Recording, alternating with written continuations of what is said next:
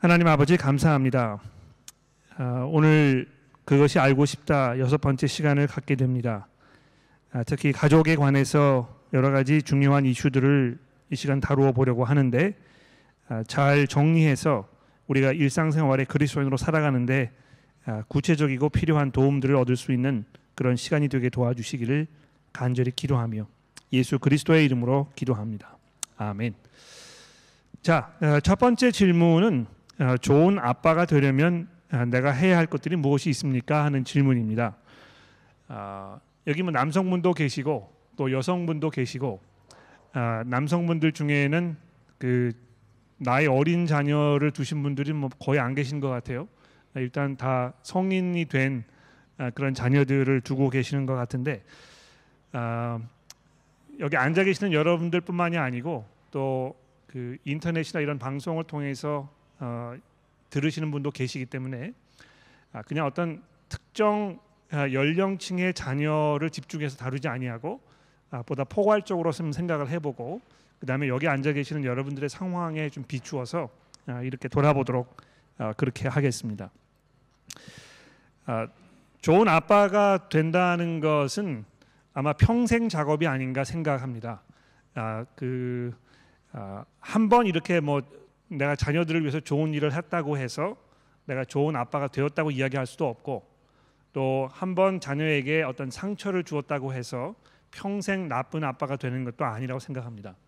아, 이 아, 아버지와 자식의 관계는 평생 이어지는 관계이기 때문에 우리가 그 아, 아, 지금 어떤 방향으로 아, 나와 내 자식의 관계가 진전되고 있는가 아, 이것을 우리가 생각해 보는 것이 굉장히 필요하지 않을까 생각합니다.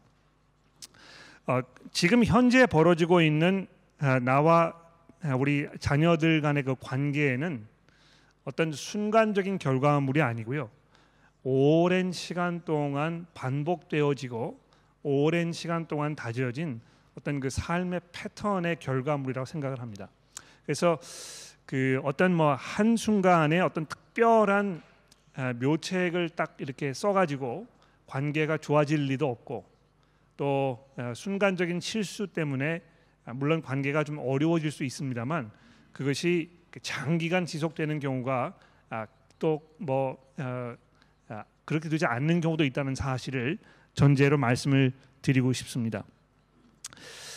아, 지금 현재 그 어, 우리 사회를 돌아보게 되면 아버지의 역할이 점점 점점 그 축소되는 그런 시대에 살고 있습니다. 아, 지금 뭐이 논란이 되고 있는 이 동성연애 아, 결혼 합법화 아, 이 문제도 생각해 보시면 아, 얼마나 사회가 아버지들의 역할을 그렇게 중요하게 생각하지 않는지를 아, 그대로 여실히 보여주는 아, 그런 이름에 분명합니다. 이건 뭐 어, 어머니들의 역할에도 적용이 되는 것입니다만 아, 특히 아버지들의 역할에 대해서 더 이런 그 추세가 심한 것 같아요. 아버지가 있지 않아도 얼마든지 그 여성 둘이 아이를 잘 키울 수 있다 이런 그 주장들이 심심치 않게 들리는 것입니다. 어, 어떤 면에서는 그 이런 생각이 자업자득이 아닌가 생각해요. 그동안 뭐 너무 오랫동안 아버지들이 자기의 역할을 잘 감당하지 못했기 때문에 아, 거기에 대한 어떤 그 반감과 아, 이런 것의 결과물이 아닌가 이런 생각이 되기도 하는 것입니다. 그런데 우리가 분명히 이해해야 할 것은 하나님께서 자기 자신을 내가 아버지와 같다 이렇게 말씀하지 아니하시고 내가 아버지라고 말씀하셨다는 것입니다. 그렇죠? 그러니까 그 어떤 그 인간적인 육신의 아버지를 보고 육신의 아버지를 아, 어, 아버지에 대한 이해를 바탕으로 내가 하나님을 이해하는 것이 아니고 하나님께서 어떠한 분이신가를 우리가 이해했을 때 아, 이 아버지의 역할이 무엇인가 하는 것을 우리가 이해하게 된다는 것입니다. 아, 굉장히 중요한 포인트라고 생각을 하는데 여러분 이걸 잘 이해하셨으면 좋겠어요. 아, 그 어, 교회 안에도 여성 해방 운동을 활발하게 하셨던 분들이 있었습니다. 지금도 계시고 어, 그 특히 어, 이 유나이팅 처치에서 어, 교단의 책임을 지고 있는 이런 많은 분들이 과거에 어떤 이야기를 하셨느냐 하면 아, 성경에 하나님을 아버지로 표현하는 그 남성주의적 표현이 분명히 있는 것이 사실이지만 아, 꼭 하나님을 아버지 남성화해서 생각할 필요는 없다. 아, 하나님을 어머니로 불러도 어, 그렇게 뭐 큰 무리가 되지 않는다. 왜냐하면 마치 하나님께서 자기 자신을 어머니처럼 이야기하는 부분도 있기 때문에 아 그래서 그 어, 어, 아, 이 인간의 어떤 그 육신의 아버지의 부족하고 또 모자르는 그런 모습 이런 것을 바라보았을 때 하나님을 아버지로 생각하는 것이 합당치 않다 아, 이런 결론에 이르게 되는 것입니다. 근데 그것은 아, 이, 이 앞뒤가 뒤바뀐 생각입니다. 그렇죠? 왜냐하면 아, 성경이 하나님을 아버지로 이야기하고 있어서 우리가 하나님의 성품과 하나님의 하시는 일과 하나님의 모습을 아, 먼저 생각해 보고 아, 아버지가 내가 좋은 아버지가 되려면 내가 그럼 하나님께서 우리를 대하셨던 것처럼 대해야 되겠구나 하는 이해를 갖는 것이 중요하다는 것입니다. 그렇죠? 아, 하나님께서 그 어떤 하나님이십니까? 아, 그 아, 이 하스 영어로 이제 그 남편이라는 말을요 하스번드라고 이제 그러죠, 그렇죠? 근데 이 하스번드라는 말은요 어, 디에서 온 말인지 아십니까? 아, husbandry라고 이제 그래가지고 아, 가축들을 이렇게 그 돌보는 아, 그런 일을 영어로 husbandry라고 이제 그럽니다. 아, 그 husbandry의 그 역할은요 아, 가축이 태어나게 하고 태어난 가축을 보살피고 이게 잘 클 수 있도록 먹이고 돌보아주는 아, 그런 역할을 하는 것입니다. 아, 어, 이거 엄마가 하는 역할이 아닙니까? 이제 우리가 이렇게 생각이 될 수 있어요. 아, 실제로 아, 우리 뭐 한국 문화 경우에 아버지는 그냥 바깥 분이고 어, 그 표현을 그렇게 하지 않습니까 우리가 아, 어머니는 집사람이고 아, 남편은 바깥 사람이고 그래서 남편이 되면 집안의 그 가사의 문제에는 관여하지 않는 뭐 이런 것이 보편화된 그런 문화 속에 우리가 살고 있습니다. 근데 성경이 말씀하고 있는 그 하스번드의 역할을 잘 보게 되면 어, 마치 그 어머니가 자식을 낳아 가지고 자식을 먹여 살리고 키우고 입히고 돌보는 아, 그런 모든 일을 그대로 포함하고 있다는 것입니다. 아, 1차적으로 그래서 성경이 말씀하고 있는 이 남편의 역할은요. 자식에 대한 1차적이고 아, 또 최종적인 책임을 지고 있는 사람입니다. 아, 이그 재밌지 않습니까? 성경의 여러 가지 그 표현을 보시게 되면 어, 어머니가 자식을 낳았다 아, 이렇게 족보에 표현되어 있지 않고 아, 여러분 뭐 성경에 등장하는 모든 족보들을 보십시오. 다 아버지가 누구를 낳았다 아, 이렇게 되어 있습니다. 아, 심지어는 그, 어, 그 에서와 야곱이 음, 그 자기 아버지의 아, 그 아, 아직 태어나지 않았을 때 그 상태를 이야기하면서 성경이 자기 아버지의 그 허리춤에 있었다 이렇게 얘기하고 있습니다. 그러니까 어머니들이 들으시면 좀 섭섭하실 것 같아요. 내가 이 자식을 배 가지고 10개월 동안이나 아, 데리고 있다가 이렇게 태어나게 했는데 어, 성경이 어떻게 이, 이런 역할을 남자가 한 것이라고 얘기하고 있느냐? 물론 뭐 남자가 임신을 해가지고 아기를 낳았다고 이렇게 얘기하지 않습니다만 분명히 이 자녀들이 아버지에게서부터 태어났다고 이야기하는 것이 맞습니다. 아, 그래서 그 새 생명을 이 땅에 에, 오게 하고 또 태어난 그 생명을 먹여 살리고 입히고 가르치고 잘 성장해서 떠나 보내는 그 모든 역할들이 일차적으로 아버지의 역할이라는 것입니다. 아, 그렇게 보았을 때 아, 우리 그 한국 문화가 가지고 있는 아, 또 한국 사회에 팽배한 이 아버지의 모습이 얼마나 부족하고 아, 이런 면에서 많이 변화가 일어나야 될지 우리가 분명히 이해할 수 있습니다. 아, 한국 사회에서는 아, 아버지의 역할이 가정에서 어, 거의 뭐 전무하다고 이야기해도 어, 크게 과언이 아닌 것 같습니다. 아, 이뭐 장시간 근무의 문제가 분명히 있습니다만 장시간 근무를 하지 않아도 아버지들께서 집에서 굉장히 이렇게 가족들과 관계하기가 쉽지 않은 그런 존재로 인식된 것이 우리 한국의 문화인 것입니다.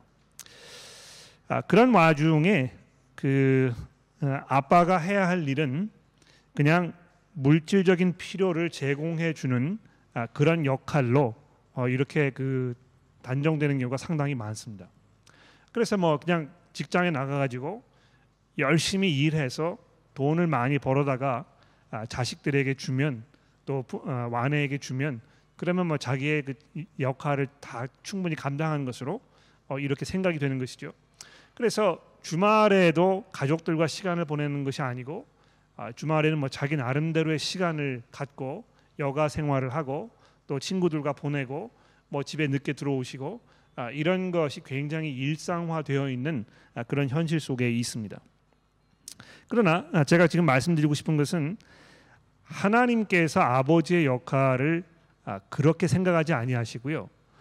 전 인격적인 시작부터 끝까지의 모든 책임을 아버지가 지고 있다고 분명히 이야기하고 있는 사실을 우리가 기억할 필요가 있습니다. 아, 그래서 아, 좋은 아빠가 되려면 아, 우선 1차적으로 뭘 해야 되겠습니까?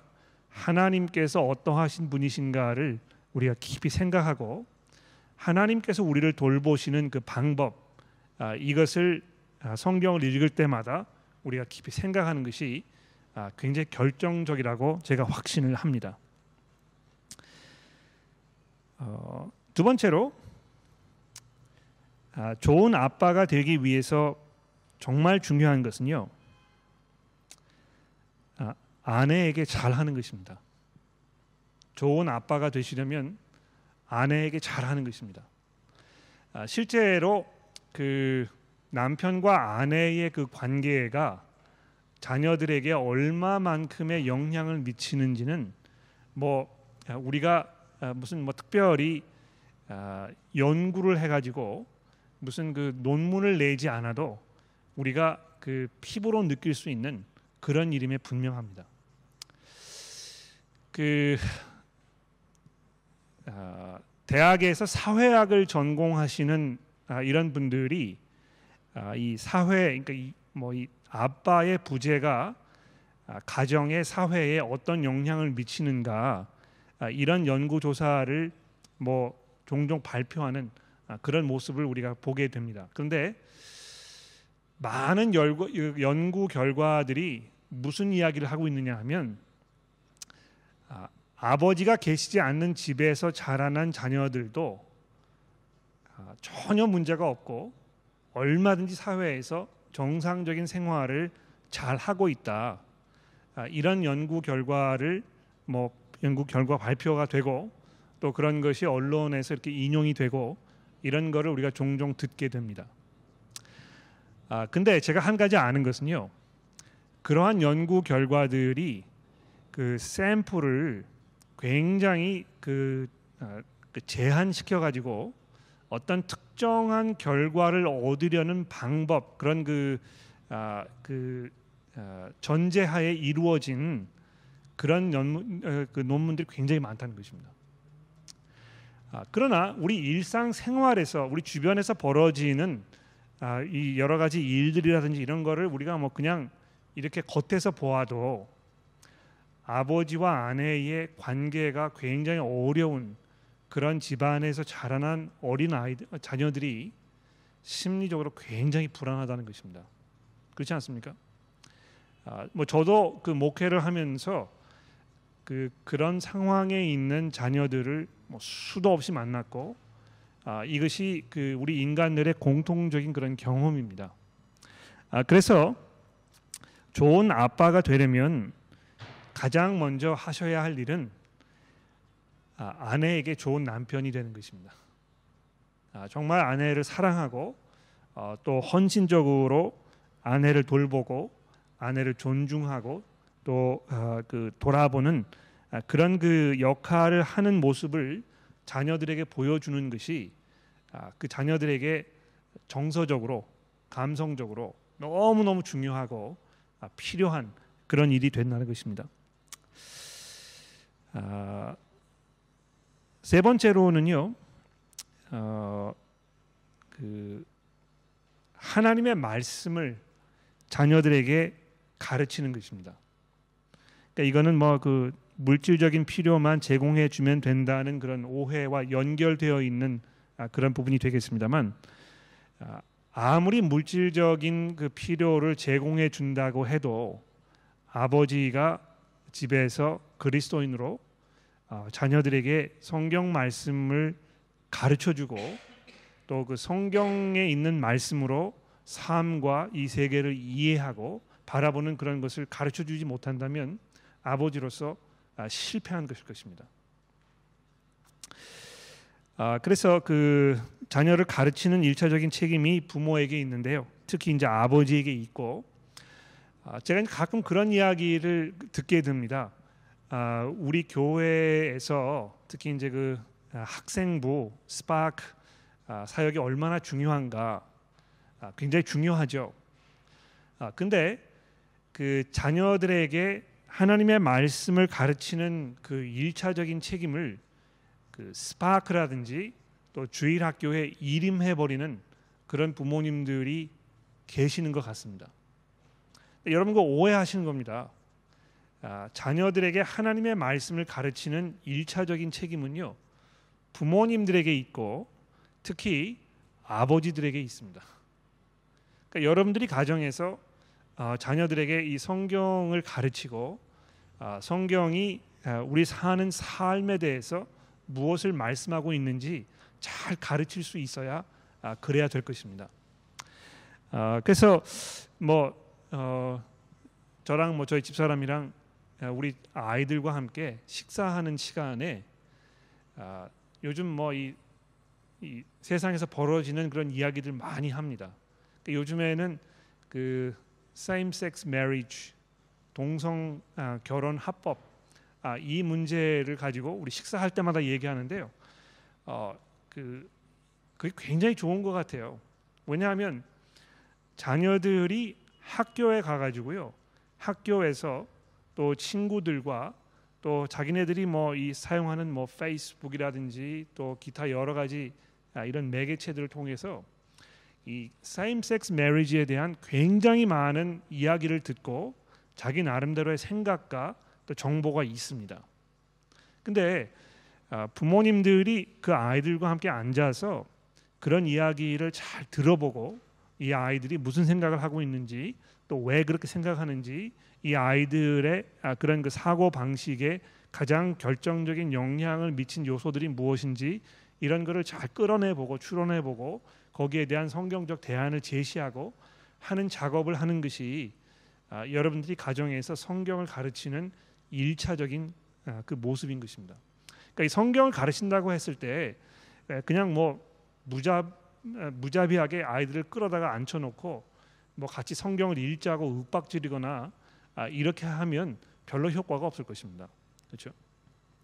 아, 물론 같이 앉아서 성경을 읽는 것이 중요합니다만 아, 성경을 읽는 것의 중요한 목적이 무엇입니까? 우리가 하나님을 이해하게 되고 또 하나님께서 세상을 바라보시는 방법을 우리가 알게 되는 것인데 아, 그렇게 했을 때에 구체적으로 우리 삶 속에서 겪는 그 실제적인 문제들을 놓고 아, 내가 부모로서 왜 아, 그리스도인으로서 이렇게 생각하는지를 잘 설명해주고 또 자녀들의 이야기를 들어보고 하는 이런 작업들이 굉장히 중요한 것입니다. 아, 그렇게 하려면 네 번째로 아, 버지들이 집에서 아, 본을 잘 보여주셔야 되겠죠. 그렇죠. 그러니까 자녀들에게 뭐 성경 말씀을 따라 살라고 아무리 이야기를 하면서 어, 자기는 뭐 전혀 그렇지 아니하고 어, 부, 어, 아내를 대할 때 믿지 않는 사람처럼 대하고 또 뭐 TV를 볼때 아, 전혀 이 그 스크리닝 하는 게 없이 뭐 본다든지 아, 이런 모습들이 자녀들에게 그대로 전달이 되고 자녀들이 그것을 금방 알아차린다는 것입니다. 그러니까 이 정말 좋은 삶의 본을 아, 그를 보이는 아, 그런 그 역할을 잘 감당하는 것이 굉장히 중요하지 않을까 아, 그렇게 생각을 해서 몇 가지 제가 정리를 해봤습니다. 아마 좋은 아빠가 되기 위해서 여러분들이 하셔야 할 일들이 뭐 수도 없이 많을 텐데요. 아마 요 몇 가지만 잘 하셔도 좋은 출발이 되지 않을까 그렇게 생각이 됩니다. 한 가지 제가 염려한 것 중에 하나는요.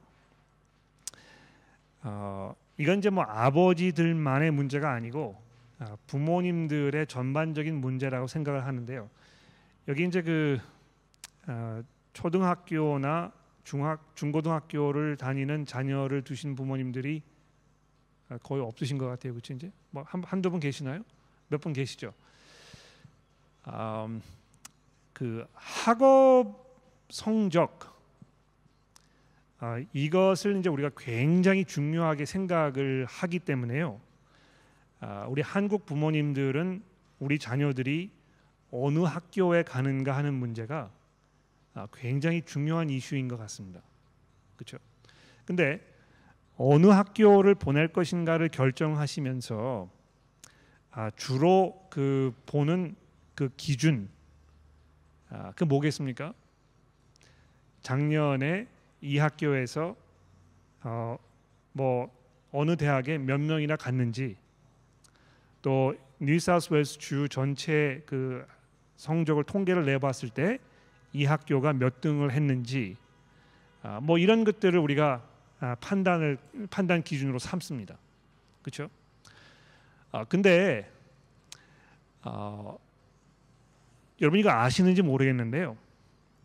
시드니에서 어, 굉장히 이름이 있는 selective school 중에 몇 학교는 그 학교에서 적극적으로 동성연애 결혼관을 가르치고 있습니다. 아, 그 selective school이 그렇다는 것입니다.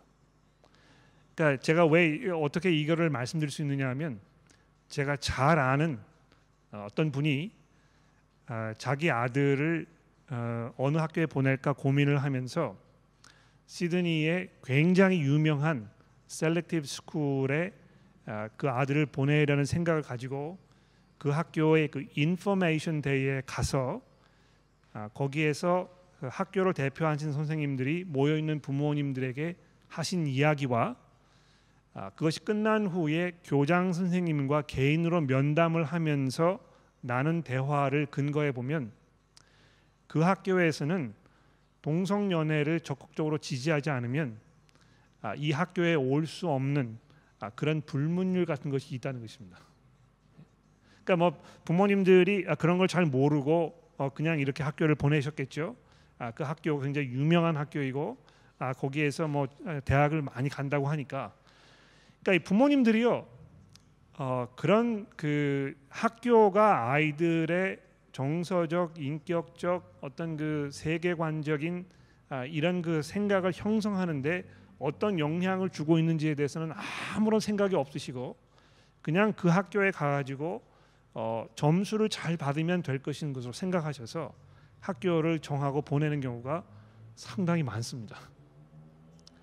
아, 그런데 아, 아그 학교를 졸업해서 그 사회에 뭐이역뭐이 그 일을 하고 있는 학생들 중에 아주 적극적으로 이 예, 동성연애 로비 활동을 하고 있는 사람들이 굉장히 많다는 것입니다. 그러니까 이 부모님들의 역할이 얼마나 중요한지 몰라요.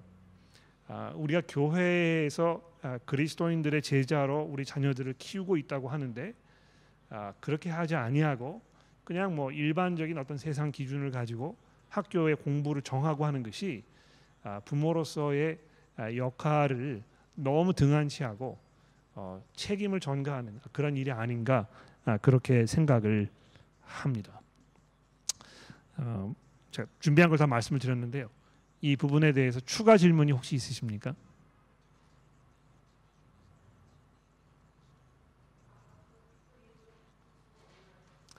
아, 그 학교의 이름을 밝힐 수가 없느냐고 말씀하셨습니다. 아, 그 테이프를 끄면 제가 밝혀드릴게요.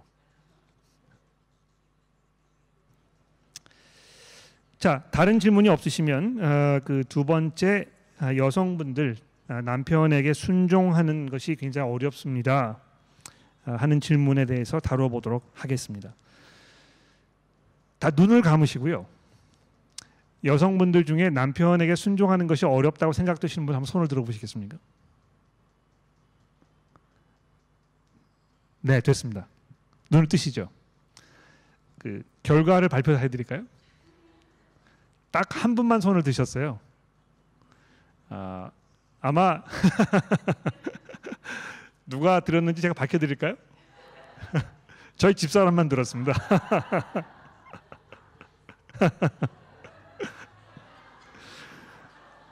아, 그 집에서 저하고 저 집사람하고 이 문제에 대해서 굉장히 많이 얘기합니다. 아, 근데 제가 뭐 그 제 집사람 변호할 수 있는 거는요. 아, 이 문제에 있어서 아, 저희 집사람만큼 많이 생각하고 또 생각이 잘 정리된 그 여성분들 제가 만나본 적이 없는 것 같아요. 아, 예, 뭐 제 집사람 자랑하는 것이 아니고요. 음, 그제 관찰이 그렇다는 것입니다. 아, 왜냐하면 그게 실체이기 때문에. 그러니까 그 순종하는 것에 대해서 많이 생각하고 생각이 정리가 되었다고 해서 남편에게 순종하는 것이 자연스러워지고 정상적으로 느껴질 것 같습니까? 그렇지 않습니다. 아, 굉장히 어려운 일입니다. 이것은. 그러니까 여러분들이 가정에서 남편과 관계를 맺으실 남편을 대하실 때 남편에게 순종하는 것이 어려우시면 그럴 수밖에 없어요. 아주 당연한 일입니다. 왜 그러겠습니까? 어, 하나님의 그 어, 심판이 있기 때문에 그런 것입니다. 그렇죠? 여러분 기억나십니까? 아, 창세기 3장 16절에 보시면 아담과 하와가 하나님께 그 반역 행위를 했을 때 하나님께서 인간의 반역 행위에 대한 그 대가로 뭘 말씀하셨습니까? 특히 여성분들에게 제가 한번 다시 읽어드릴게요. 기억나시겠습니다만 여러분 이거를 마음속에 잘 담아두시고요.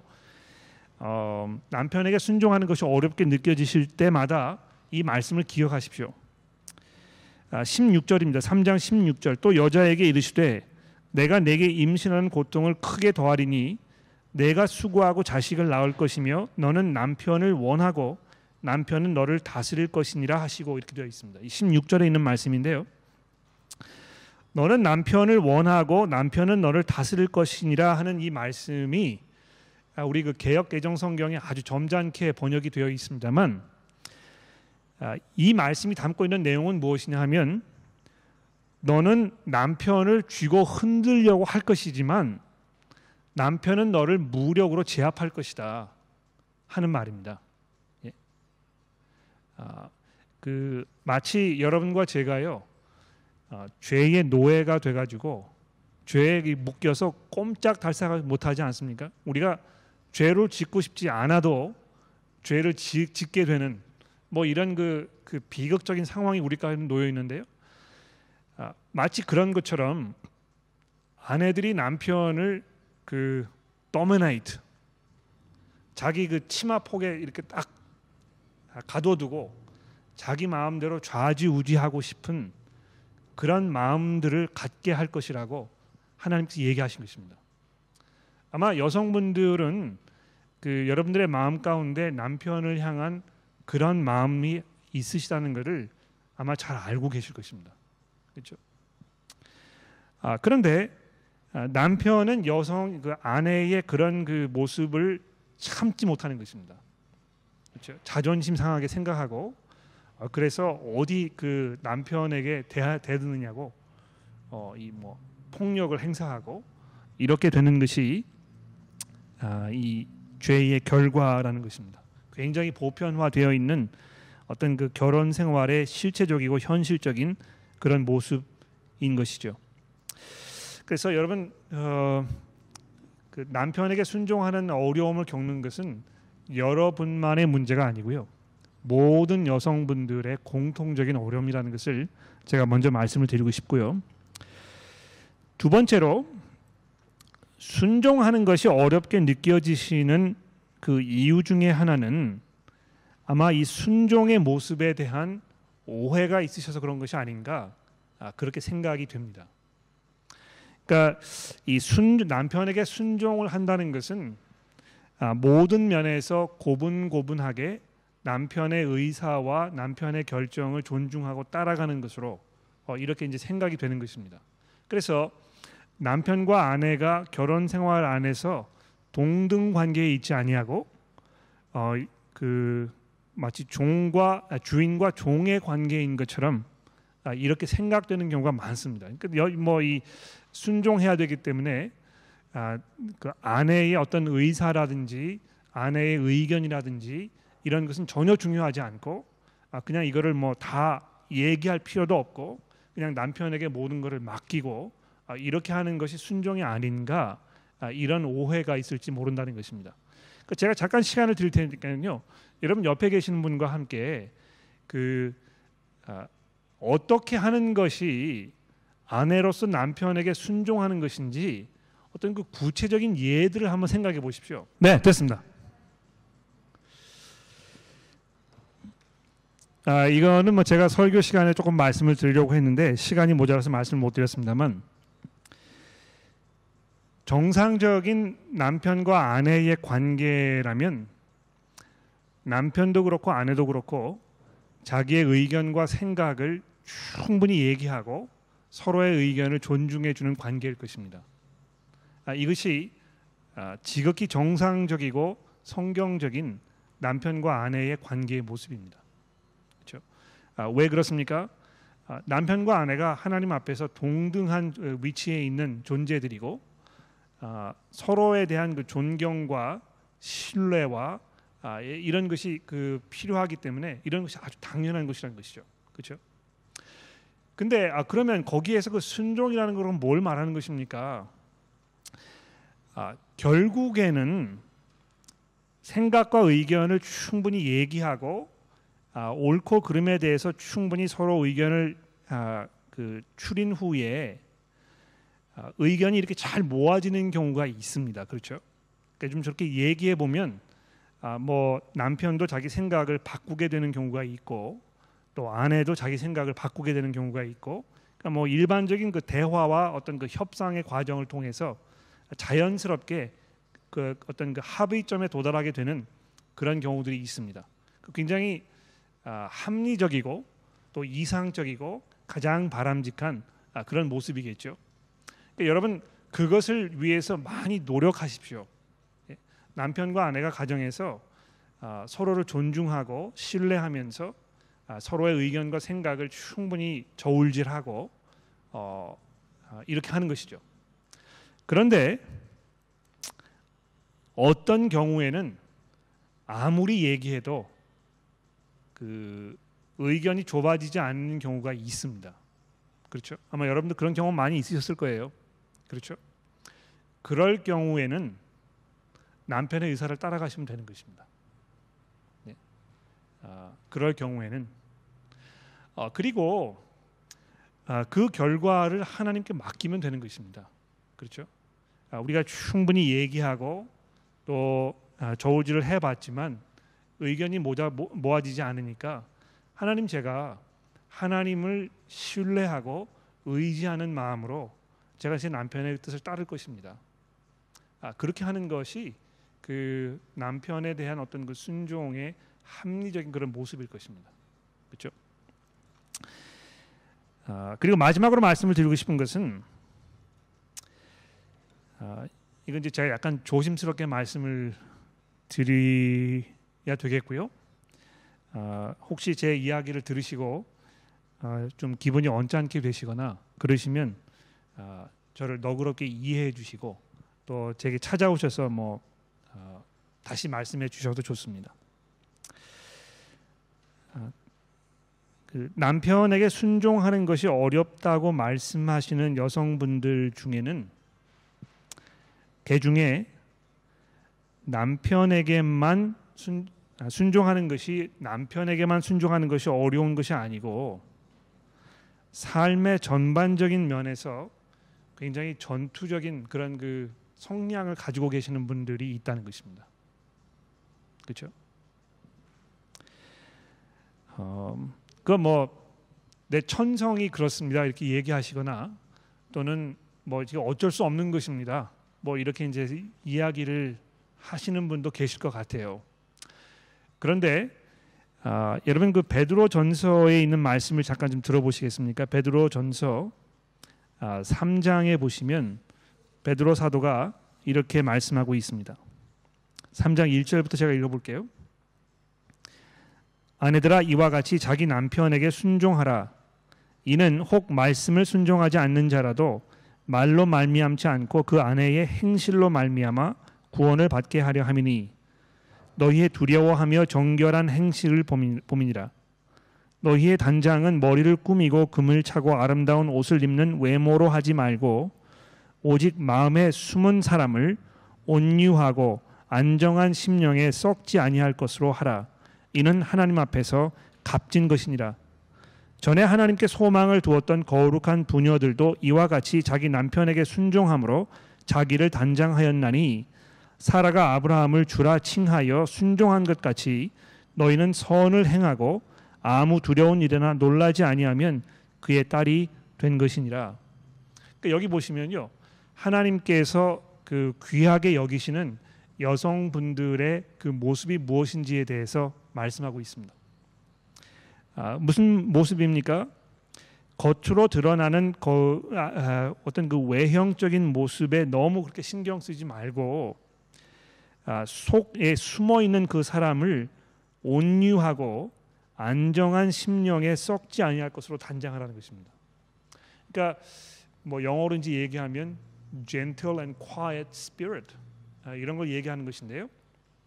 아 그러면 뭐 그 좀 말을 많이 하거나 성격이 밝거나 뭐 좀 적극적이거나 아 이런 거는 다 성경에 위배되는 것이겠네요. 아 이렇게 질문하실 것 같아요. 근데 그런 말씀이 아닙니다. 여기서 이야기하는 이그 아, 온유하고 안정한 심령에 썩지 아니할 것은 뭘 말하는 것입니까? 전투적이지 않은 것입니다. 예. 아, 그러니까 그, 아, 그 모든 일에 아, 그 자기의 주장이 아주 강하고 그 주장을 남에게 꼭 표현해야 하고 표현한 것뿐만이 아니고 그것이 관철되어야 하고 그렇게 되지 않았을 때 굉장히 업셋되고 아 그래서 이것을 뭐 주체하기 어렵고 그래서 그것을 다른 사람들에게 꼭 이렇게 뭐 표현해야 하고 뭐 이런 그 성향을 말하는 것입니다. 그렇죠? 아 근데 그렇게 하지 말라는 것입니다.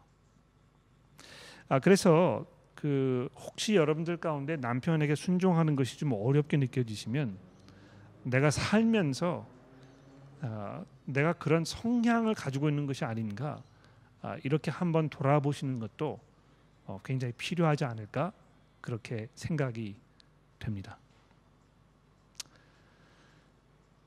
추가 질문 있으십니까?